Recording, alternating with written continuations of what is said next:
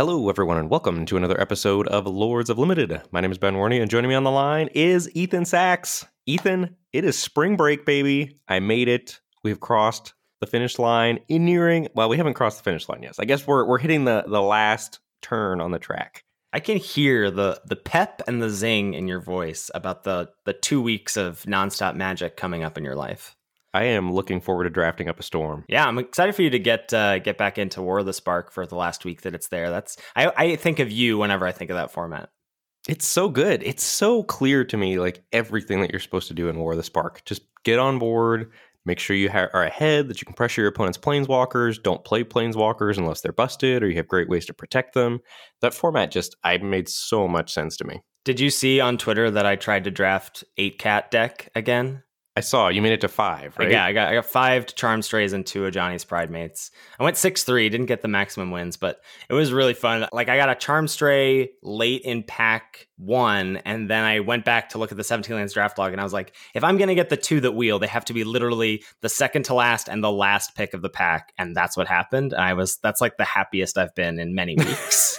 nice. yeah, yeah. So uh, War of the Spark, very very fun. Excited to have that around for another week, but we're not doing that today. We're talking still Kaldheim because this format is it's it's fleeting, Ben. I, I got like a, a box of Strixhaven swag. Um, we we got teased our, our preview cards that we're gonna get to reveal in a, in a few weeks, which I'm very excited about. But that just feels so crazy to me. It's really weird. Kaldheim has been a roller coaster for me. I have struggled, I think, largely because I've been playing in best of one in like the diamond level for the vast majority of the format, which is not necessarily the most healthy way to play Magic. No, not at all. But it is, I think, an interesting format in that the metagame has shifted. It feels like every single week, and you have to be constantly adapting to what's going on in best of one, at least. And I've you know I've made it to Mythic twice in Kaldheim now, and I feel interested in the format despite losing a lot and despite there being challenges. And I feel like I'm constantly learning, but yet somehow at the same time, it still feels so narrow and so homogenous, and I can't quite reconcile those two things in my head. Yeah, I, I, get all of that. I think this speaks to me specifically as a format because of the the multicolor nonsense being so viable so often, and that's something that I like to do a lot.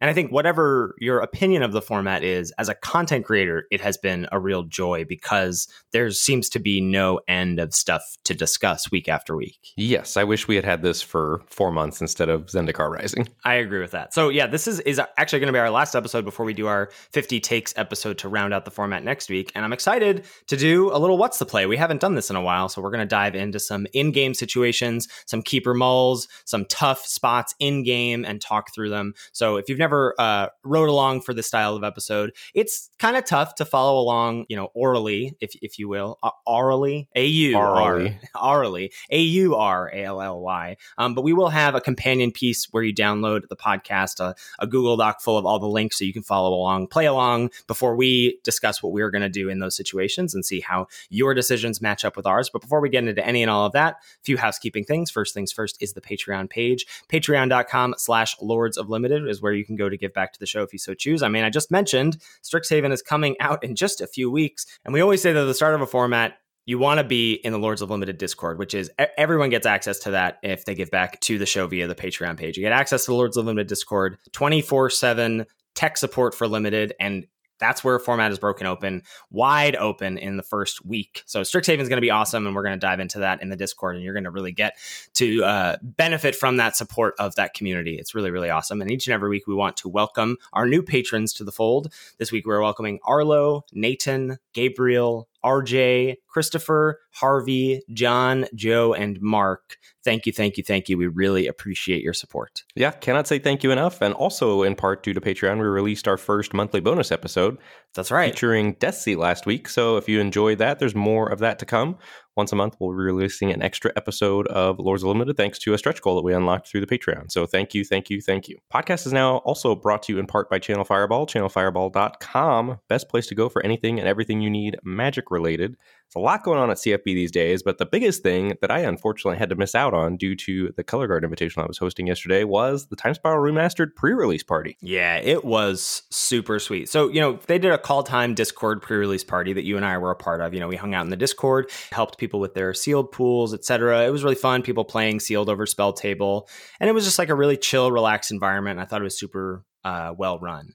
The Time Spiral Remastered Discord party was like on steroids. They had so many different events. They had cool like little achievements like we used to do that you could unlock. So you could either queue against someone just normally 1v1 and sealed, or you could queue against them in the challenge 1v1 sealed where you had like different things to unlock, like have seven cards in your graveyard or have three creature tokens or whatever. So that was cool. They had these three different teams, Jaya, Saffi, and Venser. So you, you know, when you signed up, you chose one of those teams, everything you did in the Discord throughout the weekend, answering trivia questions, getting pack one, pick ones correct, all of that like contributed towards your own personal points, which then contributed to your team's points. There were like these world boss things, which were these arch enemy style battles. There was just like a ton of cool stuff. It seemed to me to have been seamlessly run. I really enjoyed participating in the, the time that I was there on Saturday. And of course, I am happy to report that Team Venser won. Boom. I saw that you tweeted that when you were done with your shift that you were slightly in the lead. I was rooting for you. Yeah, yeah, very very slightly. I don't think I contributed very much personally.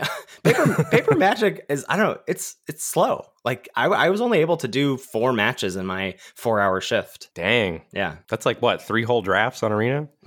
yeah, right. Exactly. If if you're if you're taking your time, that is. Yeah. So it, it was super fun. Kudos to CFB for running that event, and I, they partnered with Wizards for that one. So really, like hats off to them. It was awesome, and I'm very much looking forward to the next one of those. Yeah, hopefully there'll be one for Strixhaven that I can hop on board for. So lots of sweet stuff like that going on over at Channel Fireball. And as a reminder, if you do anything over there, whether it's signing up for CFB Pro or purchasing singles, purchasing draft stock for a draft with your friends, you know, once you get all vaccinated, make sure you use code LOL when you head on over there to check out so that they know that we sent you over there. All right, Ben. So before we dive into our in-game specific situations, I did want to do a few like general heuristic reminders, touch on some stuff that we've certainly discussed in episodes past, but just a, a reminder reminder about the things that we're thinking about when we're thinking about keeper mulls or you know when to deploy a card draw spell or especially in this format tap land sequencing i think comes up a lot. Um, so i just wanted to touch on a few of those points before we got into our specifics. Yeah absolutely. So the first one i have here under mulligans is and i think this is a really important thing to try and instill in your head you want to look for reasons to keep your hands not reasons to mulligan. So rather than like ooh i'm missing my second black source for my feed the serpent that feels awkward like look at oh but i can cast the rest of the stuff in my hand. So that's a reason to keep that hand. Yeah i would say with a caveat in best of one that you need to i think just be operating under the assumption that your opponent is going to curve out I think that is a, an important baseline, and I think mulligan decisions are slightly different from best of one to best of three for that reason. I agree. I am much more inclined to mulligan hands in best of one, especially when I'm missing a color. Like there are lots of times in best of three where I'm like, ah, things will work out, but I feel like I'm gonna be under the pressure in best of one that I'm just like, well, I'm essentially lighting two of these cards on fire in my hand like 50% of the time, and do I really want to do that? Right, and I think it will work out in best of one too you're just going to be under more pressure more often while you're trying to get it worked out, I think is the difference. Agreed. Another thing to think about is if you had to send one card back from your opening hand, would it be an above average hand for the deck? So if you're thinking, you know, like because when you're mulligan, you're going down to six cards, right?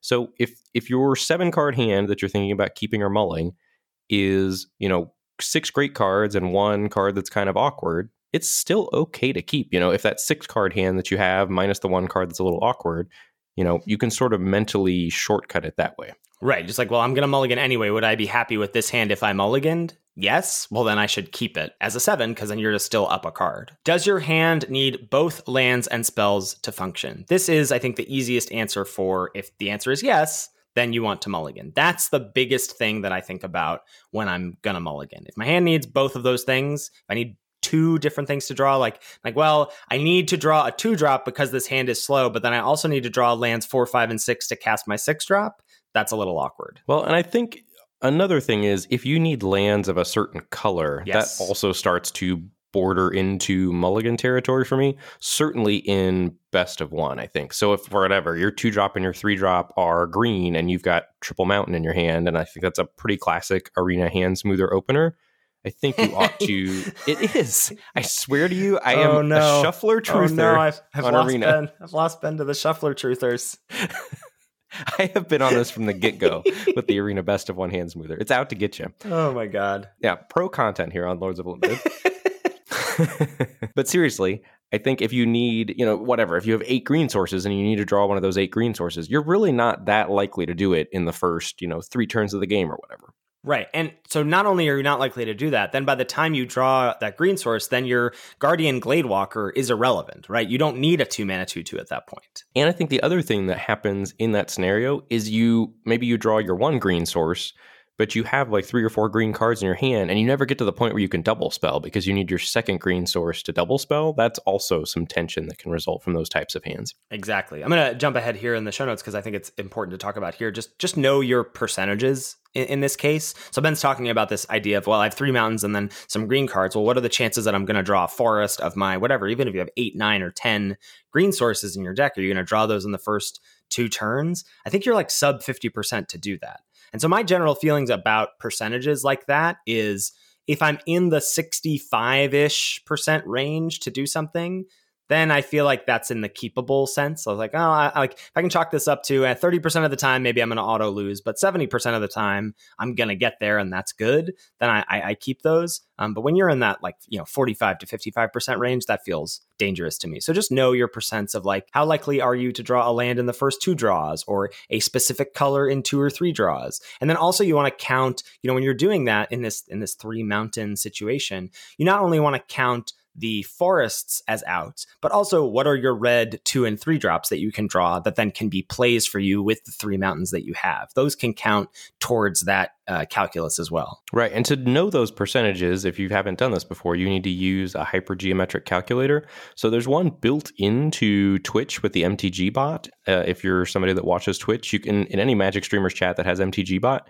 you can type exclamation point odds and then you can use that as a hypergeometric calculator like saying you know you're looking at your opening hands you have 33 cards left in your deck maybe you have nine forests and you have two draw steps to find one of them so you type exclamation point odds 33 9 2 1 and it boom spits out the answer and then you just start to commit those percentages to memory Yeah, exactly. Back to the questions about keeping or mulliganing. I think it's important to ask yourself, and I think again, especially in best of one, does your hand enact your deck's game plan?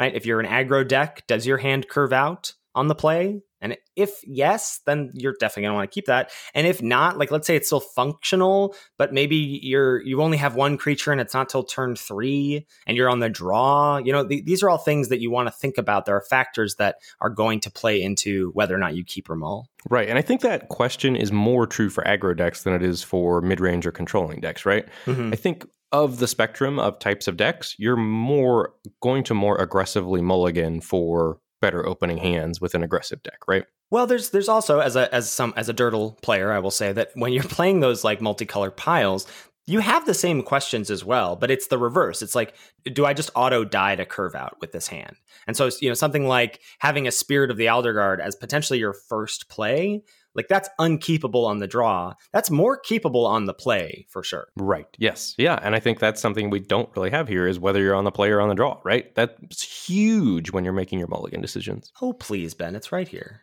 Oh, it is. I can't read. Whew, yikes. Um, so those are like all of the questions I think you and I are asking ourselves when we're thinking about keeping or mulliganing. But I, I'm, I, we're definitely in the camp, and I think everybody out there, you can just. I think it's probably a good move to just say I mulligan too much and try and keep more hands than you do currently. Yes, I think that's probably true. Just a couple in-game things to talk about that come up a lot on stream for me as, as questions I answer or in coaching sessions. Um, there's a lot of card draw in the format. You know, Behold the Multiverse, one of the best cards. I think seen a lot of Seize the Spoils being cast this week. Um, if anyone saw my appearance in top five plays, my opponent went dual strike, dual strike, seize the spoils to draw six, which was insane. Wow. Yeah. Uh, so the default with anything like that should be that you want to affect the board first with all the cards in your hand before playing a draw spell. You know, if you can do something to affect the board for four mana instead of casting Behold the Multiverse, you should default to affecting the board first. I agree. I think exceptions to that would be if you need to hit land drops to accomplish bigger and better things later down the road. Yeah, I think exceptions include that. They include if you're digging for a specific thing, like if you know, if you're in the mid to late game and you need to find an answer and you've got three creatures in your hand, but none of them actually, you know, change what's going on in the board, then sure, dig for that removal spell, dig for that impactful creature. I'm not saying that you should always do that, but I think, you know, don't be like, all right, three mana, I'm going to cast Seize the Spoils on three. It's like, no, no, please play your Tuskeri Firewalker first. So the last thing we've got here is tapped lands and mana sequencing. This got me pretty good in the format and has gotten me a couple times since then. But when we were doing our team draft versus uh,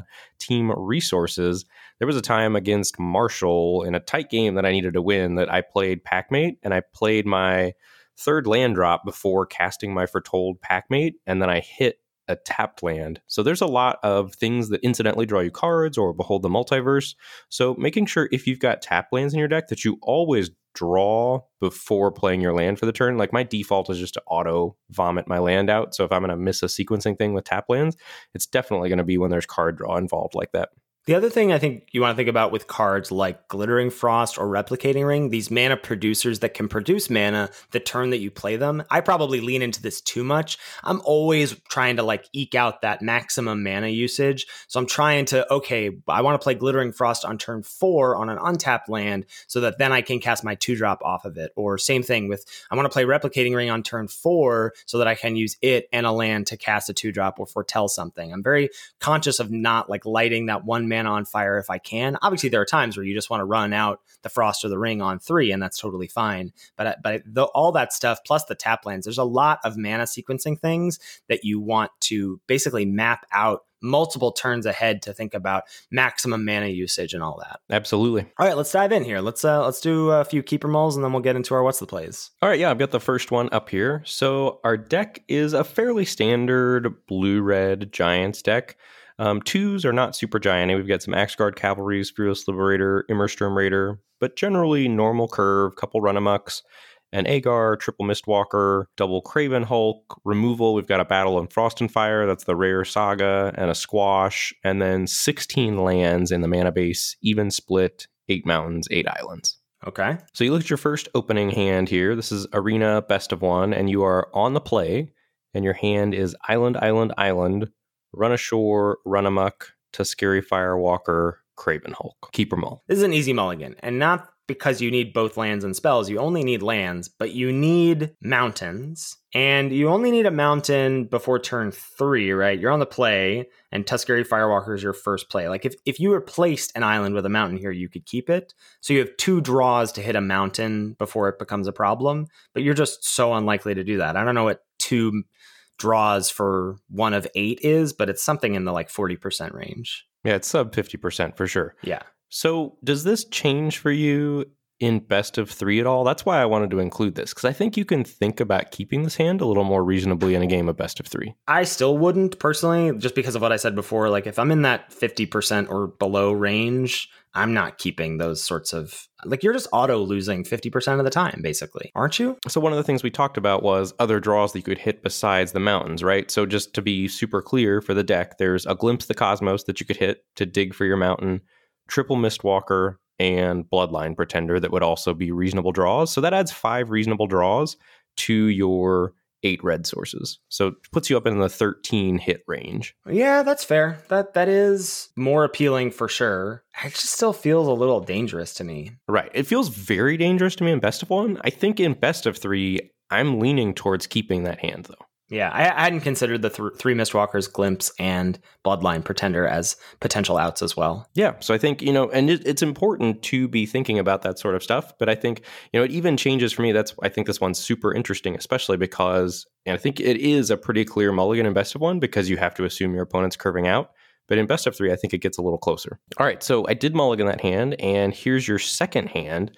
Um, so this is now you see seven, and you get a keep six. Your hand is Island Island, Giant's Amulet, Mistwalker, Battle of Frost and Fire, Fearless Liberator, and Tuskeri Firewalker. So you've got three red cards, you know, your your Firewalker and your Liberator as two drop and three drop, and then you've also got a Mistwalker that you can cast on three with any land. So I guess the first question is: Is this a keep for six, or are we going to go down to five? Right. I'm it's it's dangerous, but I think the Mistwalker in hand and the fact that you only need to draw any land to be able to cast that period, I think that leads this to be a keep for me. And so, just out of curiosity, if this were your opening seven, would you be keeping this as your opening seven? Yeah. Yeah, I think so too. Right. So then it becomes process of elimination of what is the card we're going to bottom. So we're not bottoming a land, so the two islands are being kept. We're not bottoming Mistwalker because that's a play. I think similarly, we're not bottoming Amulet, even though it's in my mind a five drop. Um, it's a kind of card that can stabilize you or catch you up. And I sort of imagine already, oh, this hand is, I might be behind with this hand if I'm going to stumble. Similarly, I think Battle of Frost and Fire is not a bottom in my mind because it's that same kind of card that can catch you up from being behind. So that leads me to Fearless Liberator versus Firewalker as like the two other uncastables in the hand because we don't have red yet. And this feels maybe counterintuitive. I think I would bottom the Fearless Liberator here. I would also because I think it's going to be the least impactful card. And if you cast it on turn four or something, if you brick on a mountain for a while, it's just going to be so irrelevant at that point in the game. So you basically have one turn to draw mountain for Fearless Liberator to be a good card. Right, because any other time, if you draw a mountain, you're going to play Firewalker before it anyway, because Firewalker is going to dig you towards more lands. Yeah, I think that's not intuitive. I think a lot of people would be like, all right, I'm going to bottom one of these two five drops, quote unquote, if we think about Amulet as a five drop. Yep, I like it. Nice. All right, I've got one for you here. This is a best of three draft. We've got a little Deathsie inspired double gold vein pick red and white rune, red white aggro deck. Um, you know, double battlefield raptor, triple dwarven reinforcements, doomscar titan at the top of the curve, kind of like a standardish red white deck. I don't think there are any rares in the deck here. Just a just a pile of commons and uncommons. And then here is the situation. You're in game two on the draw, and your hand is the following: Mountain, Mountain, Gold Vein Pick, Rune of Speed, Breakneck Berserker, Squash, and Doomscar Titan. Yeah. So looking at that opening hand, what what did we see from our opponent in game one? What's their deck like? Uh, they're like a Abzan snowish pile, green black snow with Draugr Necromancer. We saw Icehide Troll, Packmate, Lindworm, Grizzled Outrider, that sort of stuff. And so it sounds like we really want to get underneath them. Yeah. Yeah, for sure. So I think knowing what I know about our deck and our opponent's deck, I mean, this is theoretically a functional hand. I mean, you can play Gold Vein Pick on turn two. The following turn, you can put Rune of Speed on it. But this is one of those hands, I think, you know, if you're an aggressive deck, you really want your deck to curve out and get underneath the opponents and put pressure on them. And this hand just feels like it doesn't put any pressure on the opponent at all to me. And so I think then you're just in danger of getting outclassed by your opponent's better late game. So I think I would mulligan this hand. Yeah, I misspoke. We're on the play here. Does that change your feelings at all? It doesn't really to me. I think I'm mulling this on the play or on the draw. Yeah, that makes sense. I think I probably should have done that. I was just thinking that like I had the rune pick life going on. I had something I could foretell, but I think you're right about this is the kind of matchup where if we get to the late game or if I stumble, I basically just lose. And so I think I should be shipping this to try and find, you know, a a raptor into pick style hand. Well, right, and you're the aggressive deck, right? And so to me, this is where you know this this is the aggro equivalent of you know you flipped that question. You know, when you're the control deck, are you just going to die if your first play is on turn four? When you're the aggro deck, are you just going to lose if yeah. you don't put pressure on your opponent in the first three turns of the game? And I think if your plan is pick into casting rune on pick, like you're just not pressuring your opponent at all in any reasonable sort of fashion. Yeah, even that like hasty plus two plus one for one mana isn't really making up for not affecting the board on two. That's what I think. Yeah, I agree. All right, next one here. We are in another best of one draft. We've got a sweet green black elves deck, super good curve, featuring Esika's Chariot as a rare double pack mate. And then we've got a bunch of good elves. We've got a Herald. We've got some equipment. We've got a runed crown with green rune, black rune, Ravenous Lindworm at the top of the curve, and then 16 lands in the deck, nine green sources, eight forests, a Skemfar Elder Hall, and seven black sources because we are skewed a little heavier green than black. All right, so your opening hand is Swamp Swamp, two black sources and no green source, a Death Knell Berserker, which you can play on two, Herald, King of Skemfar, the green black gold uncommon, Esika's Chariot, bomb rare, but unfortunately no forest for it, Raven's Wings, two mana equip artifact, and Struggle for Skemfar that you could foretell. Yeah, as I was saying before we recorded, like you could tell me that you had seven green sources in the deck, and I would still keep this because of a number of things. So, right, you have three things you can do with the two swamps you have. You have Death Knell Berserker, Raven Wings, and Foretelling Struggle for Skemfar. So you're not that like all of those are affecting the board or whatever, but you are going to be able to use your mana in the first few turns, even if you stumble on that green source. And this is a pretty good hand if you do draw a green source on time, right? We've talked about before that like foretelling struggle on two and then Death Knell Berserker fight on three is a pretty good play pattern because that not only removes a thing, but then gets your Death Knell Berserker in that three power range to die into a 2 2. You've got the best card in your deck in your hand with Esika's Chariot. And whenever that happens, like I'm very inclined to keep the hand because Chariot's a kind of card that can make up for you stumbling on lands or colors. So I, I would definitely keep this hand. I kept the hand as well, and I we are on the play if I didn't mention that. And you know, did do the thing where we played Death Knell Berserker, put Raven's Wings on it, tried to do that defensively, and just never got there on a green source. And I think it's easy to take away from that after losing and bricking on your green source. Well, I should have mulliganed that hand or whatever, you know, because it just feels terrible, right? You had your bomb rare, but then you just didn't get to do anything and you lost. But I think it's correct to keep this hand 10 out of 10 times. Like you just have to keep doing that and putting yourself in good spots. And if you don't get there on the lands, you just have to keep making the same good decisions. I agree completely.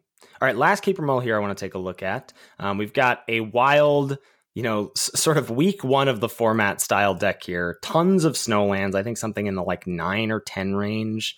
Uh, Blood on the Snow, double Narfi Betrayer King, uh, triple Squash. We've got the um, Jorn, God of Winter, or Kaldring Rimestaff on the flip side with one Priest of the Haunted Edge to combo with that. Just like a wild Grixis snow pile here. So the Keeper Mulligan situation is you're on the play. Your opening hand is Island, Island, Rimewood Falls. That's the green blue snow land. So those are your three lands. And then your spells are Avalanche Caller, Priest of the Haunted Edge, Kardur's Vicious Return, the Red Black Saga, and Blood on the Snow. LSV sample hand right here. It is, baby. So, first thing I want to know is what are our sources specifically? How many black sources do we have? How many red sources do we have? So uh, we've got 10 black sources, and this is including triple Shimmerdrift Vale.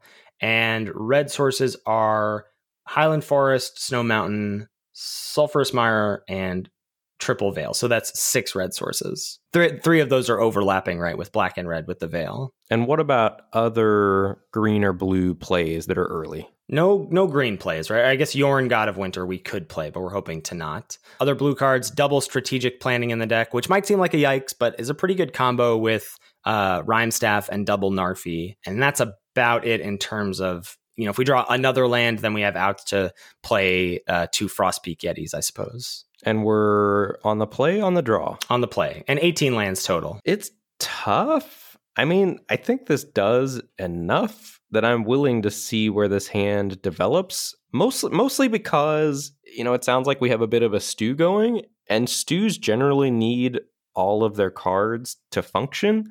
Like you get really punished once you start having to put a card away because you can't just put away a land that doesn't matter because all of your lands matter. And when you're playing a control deck or a, or a, deck that wants to go to the late game, hitting your land drops is one of the best things that you can do. Mm-hmm. So then all of a sudden you're pitching spells, but you need your spells to win the game. So I think the fact that we have Avalanche Caller plus the Snowland to play defense in case of emergency that we're really bricking hard I think Avalanche Caller does a good enough job of holding the fort down that I want to keep this and see where it develops. Yeah, there's two, I think, interesting factors about this hand. One is Avalanche Caller. Like, that's largely why you're able to keep. You're able to keep this hand because of Snowland Avalanche Caller. Like, if that's just any other random two drop, this is probably a, an easy mulligan, right? I think so, yeah. And the other factor, I think, is Blood on the Snow. And we keep talking about, or I, I think I keep mentioning these, these cards that if I feel like I'm going to stumble, these kinds of cards that can catch me up. And Blood on the Snow, and I know we, we are two black sources away from it, but like I said, black is our main color. We have 10 black sources in the deck. Blood on the Snow is the kind of card that can catch you up if you do stumble. Yeah, I, I agree. All of that leads me to want to keep. Nice. All right, that's going to lead us into our what's the play scenarios. So, like I said, you can follow along at home, uh, certainly with those keeper mulls, and and all of these what's the plays we'll have in a, a doc where you can uh, check them out when you download the show. So, first up here is another spicy Ethan style green based pile. Featuring my my favorite wombo combo in the format, which is Burning Rune Demon, Finding, Kardur's Vicious Return, and Master Skald. Lots of snow stuff here. Double Glittering Frost, double Jaspera Sentinel, double Spirit of the Aldergard, double Horizon Seeker. Our, our mana is very, very good and, and a lot of power in the deck. The situation you find yourself in here is one of those land sequencing situations. So it's turn number three for you. You're on the draw. Uh, life totals are both 20. The board is Volatile Fjord and Forest for you with a Foretold Packmate. Your opponent has tapped out their three lands to cast Mistwalker last turn. You've drawn for the turn. Your hand is as follows two forests, Shimmerdrift Vale, and Sulphurous Mire, so four lands, Blizzard Brawl, the green snow fight spell, Glittering Frost, and Svella. You have a lot of options this turn, Ben. Yes, we don't have that many options, right? Well, I'll, I'll, talk you through what I see, and then you can tell me if if you think some of those are like you just write them off. So you can play Packmate and a tapped land. You can play Packmate and Brawl to kill Mistwalker because we don't need three snow sources to do that. We can just play Svella, or we can just play Glittering Frost, which I guess is probably that's probably the easiest one to write off of those four choices. Right. So to me, uh, you know, the Packmate Blizzard Brawl line is not something that immediately jumped out at me, mostly because I'm just not looking to use Blizzard Brawl this early in the game, I guess.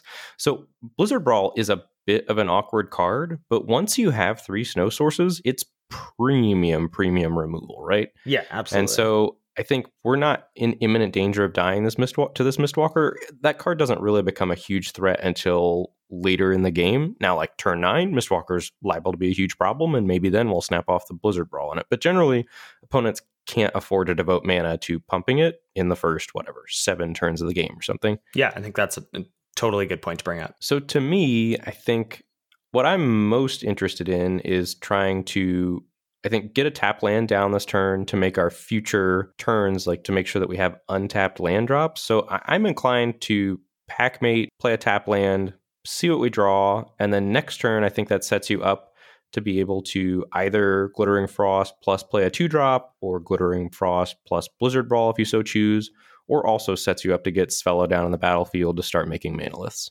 Yeah, I think I like that play if there's anything other than Mistwalker on the board for our opponent. The the reason that I elected to, and I went with the Svella play this turn, and let me let me know if I can sell you on it here. I played Svella this turn because if Packmate doesn't really do anything on this board now, right? It like stops their Mistwalker from attacking, but that's not really a problem, as you said, right? Or in the early game, it's only dealing you one damage, likely because your opponent's developing their board.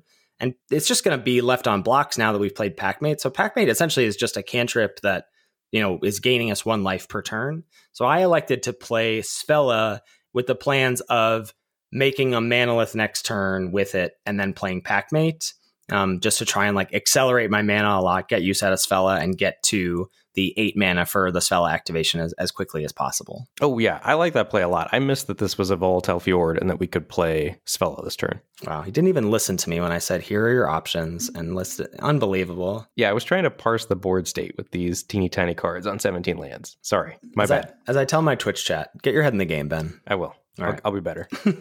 yeah, but I think that's the best line. I agree that that's the best line because it's the most mana efficient line, right? And neither Svella nor Packmate changes what's happening. So yeah, I, I, like getting Svella down and starting to tick up manaliths. And then you're guaranteeing yourself using all of your mana the following turn. Yeah. All right, I've got another one here for you. So this is a pretty nutso deck. This is a black-white deck um, that has triple Furia and Kaya the Inexorable. This is the only time I've drafted black-white in the format, and this deck is redonkulous. Yeah. Uh, it's got a Shepherd of the Cosmos at the top of the curve, some Beskir Shieldmates, a Clarion Spirit. I mean, it's everything you would want in a black-white deck. Double feed the Serpent. So we have the nuts, and our opponent is on a red-white deck. So here's what's going on in the game. It's my turn three. The opponent was on the play. And so they curved out on us a little bit. Life totals were at 18, they're at 20. Their turn two, they played Axeguard Cavalry, and their turn three, they played a Doomskar Oracle. So they've got two creatures on the battlefield. They've got an Axeguard Cavalry and a Doomskar Oracle. We have currently no creatures on the battlefield because on our turn two, we elected to foretell a Vengeful Reaper. So we hit our land drop for the turn. We've got a Vengeful Reaper in uh, a foretell land in the exile zone. And our hand is the following we've got Swamp, Island, Kaya the Inexorable, Codespell Cleric, Elderfang Disciple, and Starnheim Courser. And so we've got three lands on the battlefield, two in hand. So we're guaranteed to hit Kaya on time. I think that's important to note. And we're trying to figure out what we want to do this turn. Options would include you could play Starnheim Courser. I don't love that. You could play Elderfang Disciple and Codespell Cleric. Again, don't love that. Um, I think the intention was if we foretold Vengeful Reaper that we're planning to Vengeful Reaper plus Codespell Cleric this turn.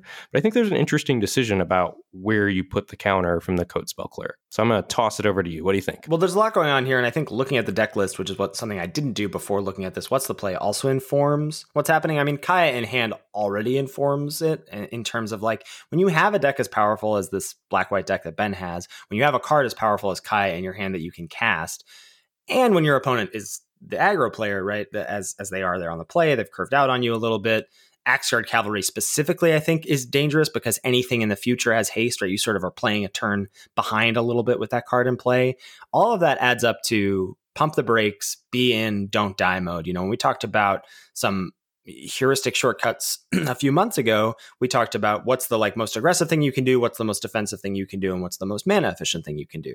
And I think when you've got a powerful deck like this and a card like Kaya in your hand, you're in what's the most defensive thing you can do. I think that's the mode you should be in. Yes, agree 100%. And so I think what that is is let's get the most power and toughness on the board and let's get some stuff that prevents, you know, uh, what's the worst thing that can happen? Hasty Craven Hulk next turn comes to mind, you know, when I see that Axeguard Cavalry looming. So I like playing Vengeful Reaper and then Codespell Cleric. And I think interestingly, because the Reaper has Death Touch and you're not going to attack with it, I think, based on the things we just discussed, then you put the counter on Cleric itself rather than on the Reaper. Because I think a lot of people would go like, well, I got my Hasty Reaper, let's do it. Reaper into play, Cleric, counter on the Reaper, attack you for three. But that's just a setting yourself up to be way far behind the following turn. Whereas if you put the counter on the Cleric itself, now it's a 2 2 and it can trade with the two creatures your opponent has on board, the Oracle and the Cavalry. And that's pretty big game. Well, I think there's also a temptation to this is what I was talking through when I was playing I think there's also a temptation to if you play the Vengeful Reaper and you put the Codespell Cleric on Vengeful Reaper, yeah, you have a three four flying Death Touch that blanks both of their creatures, right? And mm-hmm. theoretically, that's a great way to play defense. You know, you have a card that blanks both of your opponent's attacks. But the reason I don't like doing that is that you open yourself up to Bound in Gold or Demon Bolt just being absolutely absurd cards for your opponent, right? That's how you lose this game. Is if you play Vengeful Reaper, you put the Cleric counter on the Reaper, and then your opponent has removal for the Reaper, all of a sudden they're attacking you for five, and you're behind, and your Codespell Cleric is doing nothing or chumping. And so when you're in this spot where you've got a great card like Kaya, you're just thinking like, how do I lose this game? And I think losing the game is going for too much there and putting the counter on the cleric.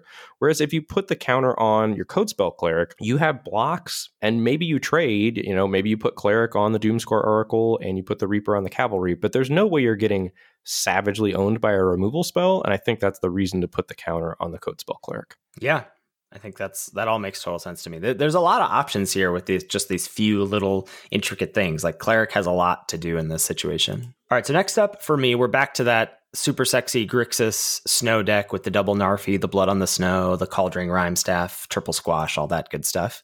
The situation is, you know, people just in, in developing stages of the game, both players at 20. It's our turn three. Um, our opponent has just played Mirror Lake Mountain and foretold something. So, you know, not really anything going on there. It's more about what we're doing here. So, so we played a tap land for the turn. Our hand is as follows Binding the Old Gods, Poison the Cup, Squash, Frostbite, and Feed the Serpent. You go ahead and cast Strategic Planning on turn three, right? So we, we've played a tap land, used our other two lands to cast Strategic Planning. Strategic Planning doesn't reveal very much that's good here. Three lands. So Snow Mountain, Island, and Immersturm Skullcairn. So uh, tapped spell land, and then Snow Mountain and Island. And I want to know, Ben, which of those do you take and why? And I, I, should tell you as well that one of these Shimmerdrift Vales that's in play is on green, so you can you have the mana for binding the old gods. Okay, so I'm just going to kind of talk through my thoughts here. We've got our three tap lands. We're just trying to set up for future turns. Our hand is literally all removal, and our opponent is currently doing stone nothing. So with a black source and a green source already, we know we can cast binding if we need it. A second black, if we chose the Immersturm Skullcairn, would give us access to Feed the Serpent guaranteed and Poison the Cup guaranteed. We don't really need that. If we need to kill something, we can foretell poison the cup. So the best thing that we can do right now is draw more cards and hit land drops or find a threat. So the thing I want to do is since we have no fourth land drop in hand, I want to guarantee that we can cast Binding of the Old Gods next turn if our opponent plays a creature, because then that's going to let us get a land and continue to hit land drops, which I think is pretty much the only thing that we care about. Or the other line that's open to you then is if the opponent doesn't play a creature on turn three, you still play that untapped land, the untapped island, and then you can foretell poison the cup and have poison the cup at instant speed to then nab whatever creature they play on turn four. I just think it gives you the most optionality down the road to try to hit land drops and or find threats, which are both things that you need to do. Yeah, I, I, agree. I think the the greedy play here is to grab the Skullcairn, but we're just so far from not only is that a tap land for next turn that prevents us from playing the spells that you mentioned, but also we're so far away from wanting to crack that anyway that it doesn't feel that uh, impactful. And then just a very very small thing here. I think it's you know it's tempting to grab the snowland because you know we've got priest of the haunted edge in the deck or whatever. But actually binning the snowland i think is pretty good here given that we have i keep mentioning that we have the Kaldring Rimestaff the thing that returns snow permanence so getting a snowland in our graveyard actually has benefits here. Oh sweet. Yeah. Very cool all right, got the next one here for you. This is one of mine. We have a, a green white base deck here with some runed crown spice going on. So we've got a runed crown with a green rune, a red rune. I gotta ask, Ben. Oh, yeah? There's a lot of runed crown life going on with these. What's the plays for you? Have you come around to this card? I have come around to runed crown. I think it is more of a package for me than a game plan, but I think Rune Crown plus, and I'm not going deep with the off color runes, but I think in the Naya colors, which I find myself ending up in frequently now that I've sort of established that as where I want to be for the format, I think Rune Crown plus any of the the Naya runes is just good. Yeah. I mean, I think everyone knew that the white rune off the bat was good, but the green and the red one adding power and haste or trample is really big. Yes, I agree. So, Rune crowning here, we've got double Maja, uh, we've got a Doomskar, double Master Skald to rebuy a Fall of the Imposter, Ravenous Lindworm. This deck is just basically green white. You got dudes, you got equipment, you got removal, nothing fancy. So here's what's going on in the game state. Life totals the opponent's at 24. We are at 19. Um, here's your opponent's board. They have five lands out, all of which are tapped. They have three forests, a Sulphurous Mire tapped, and a Skemfar Elder Hall tapped. They also had a treasure token that they burned. So they just played Ravenous Lindworm, big bad boy in the format. So Ravenous Lindworm just hit the battlefield. They also have a Horizon Seeker and a Priest of the Haunted Edge wearing Goldvein pick that cut in some chip damage on us early in the game. Wow, that's embarrassing. it is embarrassing.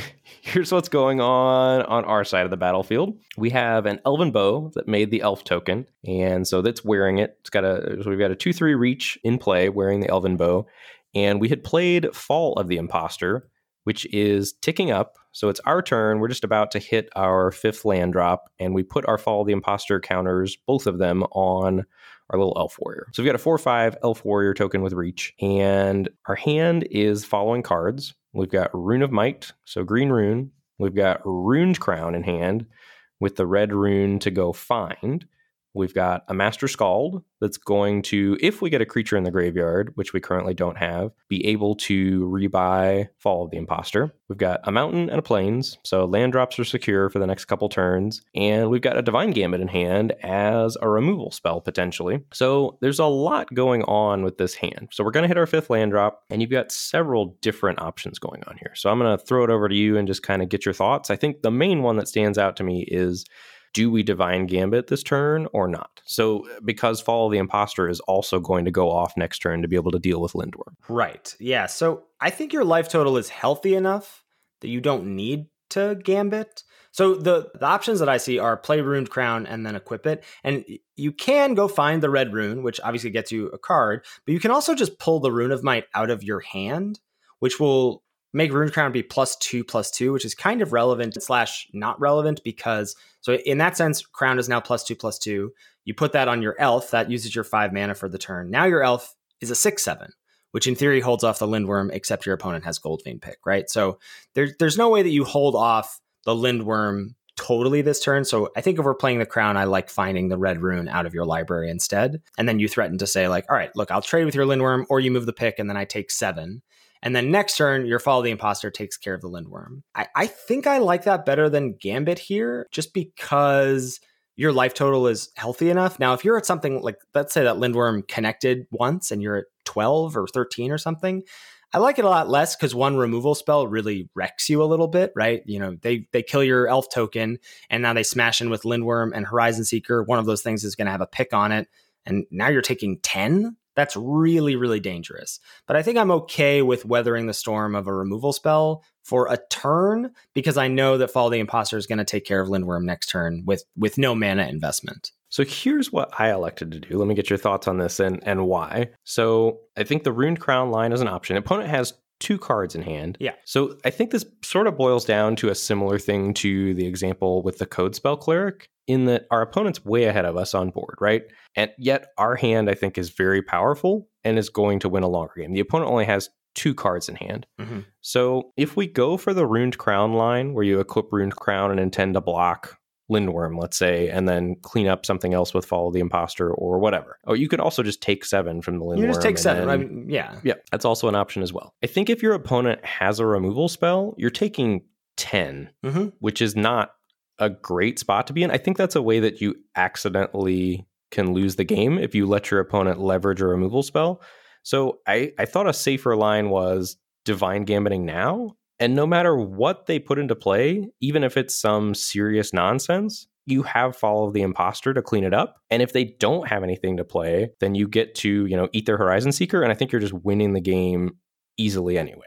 So I think that that was my logic for doing the divine gambit here. I, I mean, I, I, can't argue with that. It seems very, very tempting to me. I think if you knew you could deploy Master Skald to get back fall next turn, I like it because it's like, well, I know what I'm doing next turn, and it's not divine gambit, but you don't have a creature in your bin to get back fall this turn. So I like that a little less. I mean, I think both plans are viable. I, like taking 10 is a lot, and I agree that that's accidentally losing the game sometimes, but you're still at nine, which is not bad. It's not bad. I agree. Yeah.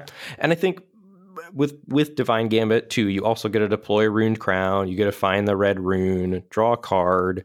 Like it just develops your hand a lot more. Yeah.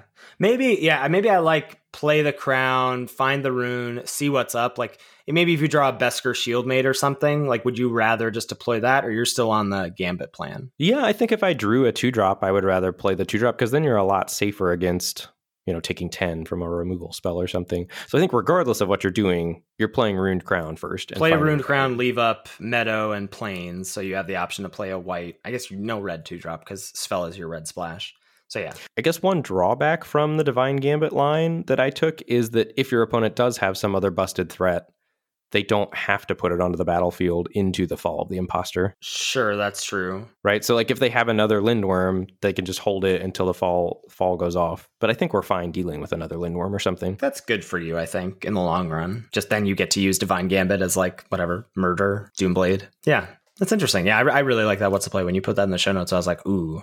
I don't play with Divine Gambit that much. I've been I've been liking it a fair amount. Nice. All right, so next up here we've got a black green deck that I uh, drafted in a coaching session earlier this week.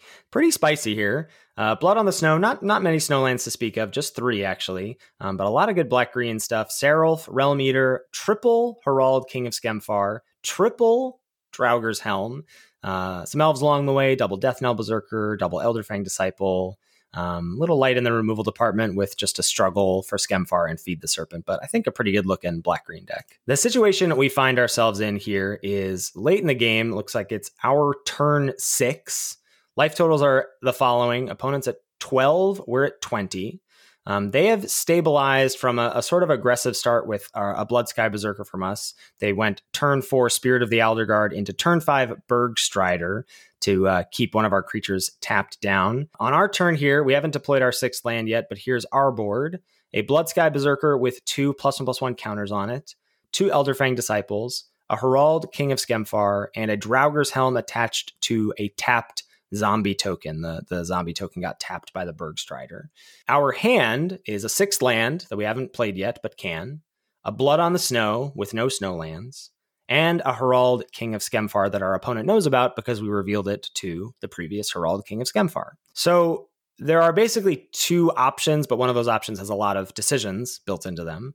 One option is we can just play land number six and cast Blood on the Snow to clear the board, or we can move the Draugr's Helm to one of our creatures. And so the question is if you do that, which is the creature you want to move the helm to? And then once you move the helm, what attacks do you have? So, true confessions, I was sitting here looking at this and I was like, I don't know. I kind of just want to cast Harald, King of Skemfar. I was wondering why you didn't list that as an option. And then I correctly identified that we would have legend ruled ourselves. I mean, it's an impulse if you want to do that. it does yeah. still look at the top five cards. Yeah because uh, I was just thinking. So my logic was like, well, we seem to be putting pressure on here. You know, I'm just willing to chalk up blood on the snow as a dead card and keep putting the pressure on, but we can't put the pressure on more. So yeah, if we're trying to decide where to move Helm and what we're going to attack with here, I mean, I think you're immediately ruling out Elderfang disciples because they don't trade with either of our opponent's cards. So it's pretty much between Bloodsky Berserker and Harald, King of Skemfar. And I think it doesn't particularly matter to me too much. I think I'm inclined to try to put it on Harald to potentially leverage. You know, we want to get the Harald off the battlefield. Um, I think so that we can play our other Harald, and then theoretically, if we play our other Harald, we can hit more action to potentially double spell to make Bloodsky Berserker a 5 5. So I think I'd move Helm to Harald and attack here and try to force the block or force them to take five. And I think either way, we're pretty happy. Yeah, I want to ask you one question, and I just because I think it's important to, to say why why isn't Blood on the Snow an option for you this turn? Oh, we're just super far ahead, and we have no snow lands. I mean, Blood on the Snow is a, essentially blank in my mind, unless something goes horrifically wrong in this game. But I mean, yeah, there's there's zero world where I'm considering Blood on the Snow as an option. We have three cards in hand. Opponent has five cards in hand. Right. So it feels like they're turning the corner, right? They've stabilized slightly. The Bergstrider was huge. They're up on cards. I think, you know, if if Blood on the Snow is getting cast, it's not for many more turns. Right. And uh, the other reason to not Blood on the Snow is that, you know, it's technically it's going to be suspicious, you know, if you're holding cards in hand and not committing to the board, but Draugr's Helm being equipped for and with as much as your opponent's on the back foot, you can kind of put your opponent like, you know, continuing to deploy their cards to be able to block your things that have menace. And then, you know, you can stack up your hand and potentially leverage blood on the snow later in the game if you need to, if you get to that point. Yeah. So here's what I think the play is, and it's not quite what, what I even did in the moment or what, what, what we did in the, in the coaching session in the moment. So I think you move the helm to Bloodsky Berserker, which is what we did. So now you have two menacing threats. And especially with the backup Harald in hand, if you just attack with the menaced 5 5 Berserker and Harald, either outcome is okay, right? They double block and eat Harald, and then you just play another one next turn and you get in for five, or they double block the Berserker, you get in for three and trade with one of their creatures. And then I think if you move it to the Berserker, I think you attack with the two disciples as well which I didn't do in the moment. Because you're assuming you want to leverage blood on the snow. Right. So my feeling is let's just get in as much damage as we can right now. Like our opponent has stabilized on the board. So let's get in as much damage as we can before we're going to have to wrath. I don't feel like we have to wrath. Well, not now. Yeah, but I don't even feel like so I guess you're so yeah, I think that's a line I hadn't considered. So if you put if you put Helm on the Bloodsky Berserker and you smash all, yeah then you're either your opponent's trading with Bloodsky Berserker or right. Every block is good. They double. They eat the two disciples. We get in for eight. That's great. They go to four. They double block Berserker. They still take five, and we kill a creature. They double block Harald. They eat Harald, but we get in for seven still. Like all of those situations, I think are good. Yeah. So after thinking about it a little bit more, we just listeners, you missed this, but I went in the tank for like about a minute here. I'm sure Ethan edited it out of the podcast. I think that is a better line than what I took. So your line is I think the difference between what you and I are doing and I think it's just important to to note this because yeah. I think thinking about how you think is one of the ways to get better. You know, we talked about that a little bit one other time, like the idea of metacognition. I think that's one of the best ways to teach. So, what you're trying to do with your line is leverage blood on the snow. And the reason I didn't really see that line is I, I when I I feel like we're far enough ahead that I just sort of chalked up blood on the snow to I am not worried about this card at all and I think my line is generating the most individual value from each of our creatures but you're I think willing to be a little more cavalier with our creatures on the battlefield given that we have blood on the snow in hand. Right. and I'm just like, you know, I, am so nervous about, you know, opponent going land, whatever, Lindworm, another Bergstrider. They had, you know, like we said, five lands in play, five cards in hand. I feel like the more turns progress, the creatures that we have in play are going to be irrelevant. Yeah, except Draugr's Helm makes them relevant, right? So yeah. you can I think so so the difference is I think with your line, you're gonna be casting blood on the snow sooner than I am. Well, with my line. Or they're going to be dead, and both of those are fine outcomes for me, right? sure. I think they are unlikely to be dead, though. I don't know. I'm not convinced. That's a really interesting spot. Yeah. Well, maybe our, our listeners will have some uh, some input as to what to do here. Yeah. All right, you want to send us home here with this last one? Okay, so we're back again with my sweet, sweet Naya deck here with the Rune Crown and then the green and red rune, respectively. So this game has been a slog. We are now way deep in the game here. We're on turn 11. It is our turn. So we've got a lone card in hand, we've got a Runed Crown. Uh, life totals our opponent at 19, we are at 6. So we have stabilized, but we have been on the back foot the whole game. Um, an opponent has their one card in the hand. They've got six lands on the battlefield that are all tapped. They've got a Maya Guard Protector, a Soldier Warrior token that has a goldvein pick on it, and another warrior token. So two Maya tokens, one of them wearing a pick, one of them not. We have on our side of the battlefield seven untapped lands, a replicating ring on seven counters that will go off on our next turn, and an elven bow wearing a rune of might. So our hand, we've got the rune crown that can go get the red rune. Our battlefield is Master Skald and Svella Ice Shaper. What do you think the play is?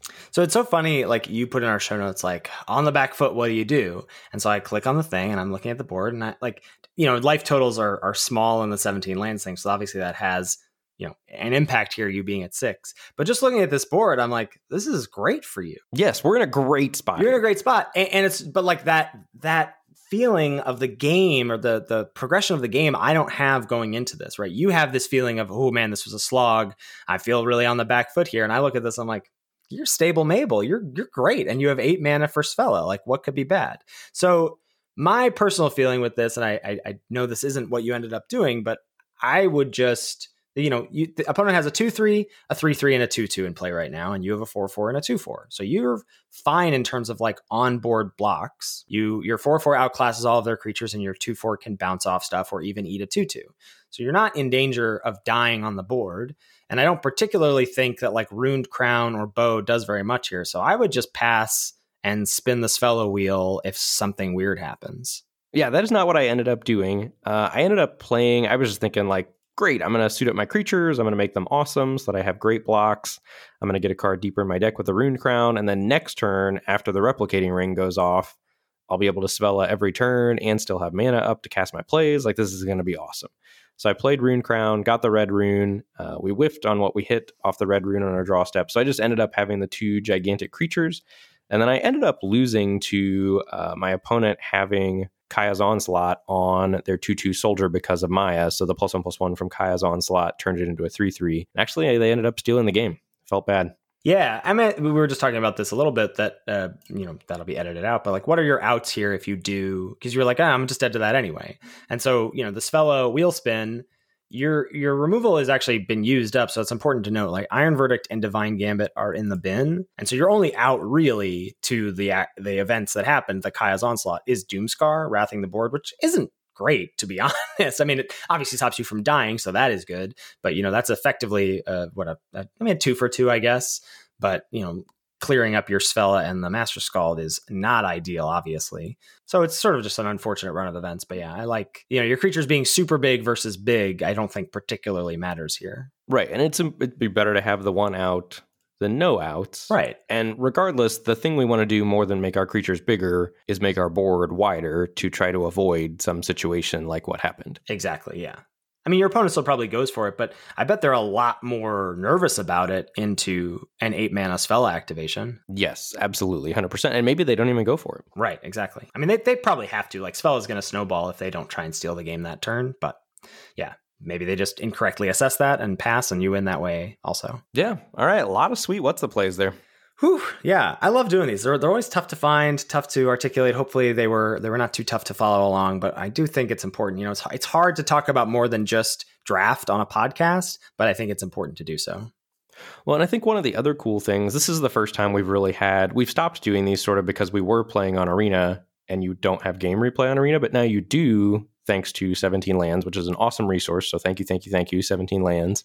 But you'll actually be able to, with the links, if you want, go back and replay these entire games from the beginning and you know see where you differed from our decisions and that sort of stuff. Yeah, you can see the full deck pick. You can see the draft, right? You can go through the draft for these decks, and then you can see not only the games we talk about, but any of the games with the deck. So that's all, all, all going to be super awesome as extracurricular resources for those interested in them. All right, great place to wrap us up. Thank you as always to Salty Pretzels for our intro and outro music. Make sure you give it a listen. Thank you so much to channelfireball.com for sponsoring this podcast. If you're heading over to CFB for any and all purchases, uh, singles, boosters for whenever we're going to be able to draft with our friends again, or signing up for CFB Pro to read the content that me, you, and Alex are writing, and other CFB pros, uh, please use the code LOL when you check out to let them know we sent you there.